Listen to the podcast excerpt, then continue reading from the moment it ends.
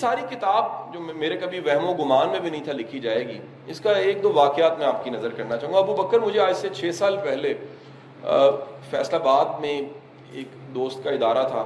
میں اس کے دفتر میں جایا کرتا تھا، مہینے میں ایک بار بیٹھا کرتا تھا، بچے ملنے، یوتھ ملنے آ جاتی تھی۔ ایک بچہ ملا مجھے۔ اس بچے نے کہا، شاہ صاحب، میرا میڈیکل میں ایڈمیشن ہو گیا۔ لیکن میں والد صاحب کو قائل کر رہا ہوں، آپ بھی انہیں سمجھائی ہے کہ میں نے ڈاکٹر نہیں بننا۔ اور آپ کی ویڈیوز اور لیکچرز کے بقول میں سمجھا مجھے پیشن کو فالو کرنا میں کہا، بیٹا، پیشن کیا ہے؟ اس نے کہا جی میں لٹریچر پڑھوں گا، صحافت پڑھوں گا سائیکالوجی پڑھوں گا، میں لکھوں گا، پڑھوں گا، بولوں گا، یہی میرا شوق ہے۔ تو میں نے کہا بیٹے یہاں اس ملک میں کسی کا میڈیکل میں ایڈمیشن ہو جائے، وہ سیٹ نہیں چھوڑتا۔ کیونکہ اتنا کمپٹیشن ہے۔ اور یہ ریٹ ریس ڈاکٹر اور انجینئر بننے کی اتنی زیادہ ہو چکی ہے کہ بڑا مشکل ہے یہ تم فیصلہ کر رہے ہو۔ اس نے کہا نہیں سر آئی ول فالو مائی پیشن سو اس نے فیصلہ کیا اور فیصلہ بات چھوڑ کے وہ لاہور آ گیا ایف سی کالج میں اس نے ایڈمیشن لے لیا۔ اب ایف سی کالج میں ایڈمیشن لینے کے بعد اس کے انداز اتوار اس طرح کے تھے کہ میرا بھی دل کرتا تھا اس سے ملوں۔ اکثر شاموں میں میرے پاس آ جاتا تھا۔ میں کلاسیں پڑھا کے فارغ ہوتا تھا۔ وہ چائے کی پیالی پہ کہیں نہ کہیں میرے ساتھ گپ لگانے لگ پڑتا تھا۔ میں ریڈیو کرتا تھا ان دنوں میں، لاہور چیمبر آف کامرس سے ninety eight point six radio تھا۔ اکثر ایسا ہوتا تھا کہ میں نے کسی گیسٹ کو لینا ہوتا تھا گیسٹ کو ریسیو کرنا ہوتا تھا۔ ابو بکر مجھے ساتھ دیتا تھا کمپنی کرتا تھا۔ کبھی میں واک کرتا تھا، لارنس یا ریس کورس تو وہ مجھے جوائن کر لیتا تھا۔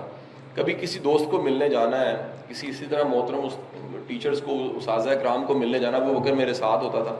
اب یقیناً جب آپ ٹریول کرتے ہیں تو سفر ایک جیسا نہیں ہوتا۔ آپ لاہور سے اسلام آباد تک جائیں، ایک جیسا سفر نہیں ہے۔ کبھی پگڈنڈیاں آ جاتی ہیں، کلر کا ہار آ جاتا ہے۔ کہیں پر لکھا ہوا ہے جی کہ بارش ہو رہی ہے تو گاڑی کی بریک نہ لگائیں۔ کہیں پر جو سا بڑے وہ خوبصورت باغ آتے ہیں، لکھا ہوتا ہے جی پاکستان کا بیسٹ سٹرک سرگودا میں، یہ سرگودا کی بیلٹ ہے، کہیں پر دریا آ جاتا ہے، سفر ایک جیسا نہیں ہوتا۔ تو یہ ساری جو نشستیں تھیں، برخاستیں تھیں، چلنا، پھرنا، اٹھنا، بیٹھنا، سفر تھا یہ ایک جیسا نہیں تھا۔ یہاں تک بھی تھا کہ کبھی اچانک گاڑی لگ گئی ہے۔ اور غلطی نیکسٹ گاڑی کی، اگلے گاڑی کی ہے۔ میرے سے گاڑی لگی، میں گاڑی ڈرائیو کر رہا ہوں۔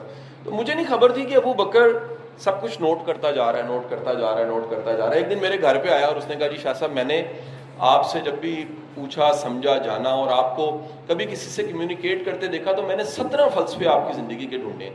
یہ سترہ طرح کے آپ کے نظریات ہیں جو مختلف چیزوں کے بارے میں پائے جاتے ہیں۔ سو میں نے سترہ فلسفوں پہ مضامین لکھے، بلاگز لکھے اور میں چاہتا ہوں کہ آپ ان کو پڑھیں۔ اچھا جب میں نے پڑھا تو میرا دل کیا کہ چلیں اس نے اچھا ہی لکھا ہے۔ اگر مجھے پتا ہوتا میں تھوڑا سا جان کے اور اچھا ہو جاتا۔ یہ سب سے پہلی میری خواہش تھی۔ کیونکہ جب آپ وہ ہوتا ہے نا جی بندہ اپنی تصویر دیکھ کے کہتا ہے، یار دستے دینا سی۔ جی دس دینا میں اور تھوڑا سونا ہو کے آندا، کوئی میک اپ کر لینا، کوئی تیار ہو تو یہ کہہ لیجیے اس میں اتنا فطرتی تھا یہ سارا کچھ نوٹ کرنا کہ مجھے خبر ہی نہیں تھی کہ وہ گاڑی لگی اور گاڑی لگنے کے بعد فوری طور پہ میں نے پانی کی بوتل اٹھائی ہے اور اگلی گاڑی کے پاس میں گیا ہوں۔ وہ لڑنے کے لیے باہر نکلا، میں پانی پلانا چاہ رہا ہوں اس کو۔ اور اسے میں نے کہا کہ یار، وہ غلطی میری ہے، تمہاری ہے۔ سب سے پہلے پانی پی لو۔ اور وہ بڑا حیران ہو کے مجھے دیکھتا ہے کہ جی آپ مجھے پانی پلا رہے ہیں۔ میں کہ یقیناً گاڑی لگی ہے اور میں آپ کو اگر کوئی پیمنٹ ہے، کچھ ہے، مجھے بتائیے۔ میں آپ، نقصان آپ نے کیا، میں نے کیا، بحث کی بجائے میں۔ اور واپس آ کے ابو بکر مجھے کہتا ہے کہ شاہ صاحب، یہ اس طرح آپ نے اتنی جلدی سے کیسے کہہ دیا؟ پانچ سات ہزار روپیہ بھی بھر دیا، پانی بھی پلا دیا، چاکلیٹ بھی کھلا دی، الٹا معافی مانگی۔ تو میں نے ابو بکر کو کہا، میں کہ یار، میں نے کیلکولیٹ کیا، یہ پیسے پھر آ جانے، جو وقت میں نے ضائع کرنا تھا تو وہ دوبارہ نہیں آنا۔ وہ نوٹ کر لیتا چھوٹے چھوٹے کئی واقعات، یہ وہ پریکٹیکل واقعات ہیں۔ جو پریکٹیکل واقعات میری فیملی ہے میرے قریبی لوگ ہی جانتے ہیں کہ یہ میرا انداز ہے۔ آپ کی زندگی میں ہونے والا واقعہ اہم نہیں ہوتا۔ آپ اس پہ جو رد عمل کا اظہار کرتے ہیں، وہ بڑا اہم ہوتا ہے۔ اگر آپ یہ چھوٹی چھوٹی چیزیں جو غیر دانستہ ہوتی ہیں، ان کو معاف نہیں کر سکتے۔ آپ بڑے انسان نہیں ہو سکتے۔ ہم ہر وقت غلطی پکڑنے کے لیے تیار بیٹھے ہیں۔ آپ کسی کی نان وربل لینگویج دیکھ لیجیے۔ آپ کو لگے گا گولی ڈال رہا ہے آپ کو۔ آپ کو لڑے گا لڑنے کے لیے تیار بیٹھا ہے۔ آپ کو لگے گا ابھی آپ کو جو سا وہ اینٹ مار دے گا۔ اور آپ حیران ہو گیا آپ کا قصور کیا ہے؟ آپ نے کیا کیا ہے؟ بڑی دفعہ کسی کی مدد کرنے کی کوشش کریں گے، وہ برا بلا کہنا شروع کر دے گا۔ یہ معاشرہ اس حالت، اس عدم برداشت کے اوپر پورا اتر رہا ہے۔ بہرحال، انگلش میں کتاب چھپی، یہ کتاب پھیلنا شروع ہوئی، پڑھے لکھے طبقے میں۔ ہم اب انگلش کی کتاب سائن کرتے جب دیتے تھے، سو بار سوچتے تھے کہ یہ جس بندے کو دینے لگے، اس نے کبھی اردو نہیں پڑھی، انگریزی کہاں سے پڑھے گا؟ تو پھر کتاب دے دیتے تھے۔ اس طرح کتاب پھیلتے پھیلتے یونیورسٹی آف گجرات تک چلے گی۔ جو ترجمہ کرنے کا ٹرانسلیشن ڈپارٹمنٹ ہے، ڈاکٹر غلام علی، انہوں نے اس ایک ذمہ داری لی۔ اور ان کی جو مسز ہیں، انہوں نے، باجی عظما نے اس کتاب کا ترجمہ کیا۔ میرا خیال ہے شاید کتاب لکھنے پہ ابو بکر کی اتنی محنت نہیں ہوگی۔ جتنی کتاب کے ترجمے پہ محنت ترجمہ ڈپارٹمنٹ نے کی ہے۔ کم از کم سات سات پروفیسرز نے اس کا ترجمہ کرتے ہوئے بڑی محنت سے اس کا ترجمہ کیا۔ ترجمہ ہونے کے بعد یہ چھپی اور پھر again credit book corner Jhelum کو، جنہوں نے اس کتاب کو پرنٹ کیا۔ میں ابو بکر آج یہاں موجود نہیں ہے۔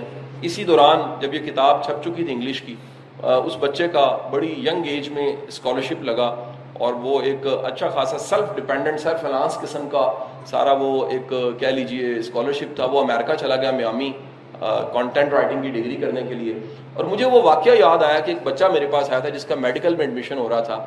اس نے پیشن کو فالو کرنے کا فیصلہ کیا تھا۔ اس کے ساتھ کہ ابھی ہاؤس جاب نہیں کر رہے اور وہ امریکہ پڑھ بھی رہا ہے، پڑھا بھی رہا ہے اس وقت۔ دونوں کام کال آتی ہے، وہ کہتے ہیں جی میری لائف وہاں بڑی مشکل ہے، مجھے بڑی محنت کرنی پڑتی ہے۔ شاہ صاحب، میں تھکتا نہیں ہوں، اس لیے نہیں تھکتا کہ غالب کا جملہ، کام تھکاتے ہیں، محبتیں انسان کو نہیں تھکاتی۔ جس کو کام سے محبت ہوتی ہے، وہ کام کر کے بھی نہیں تھکتا۔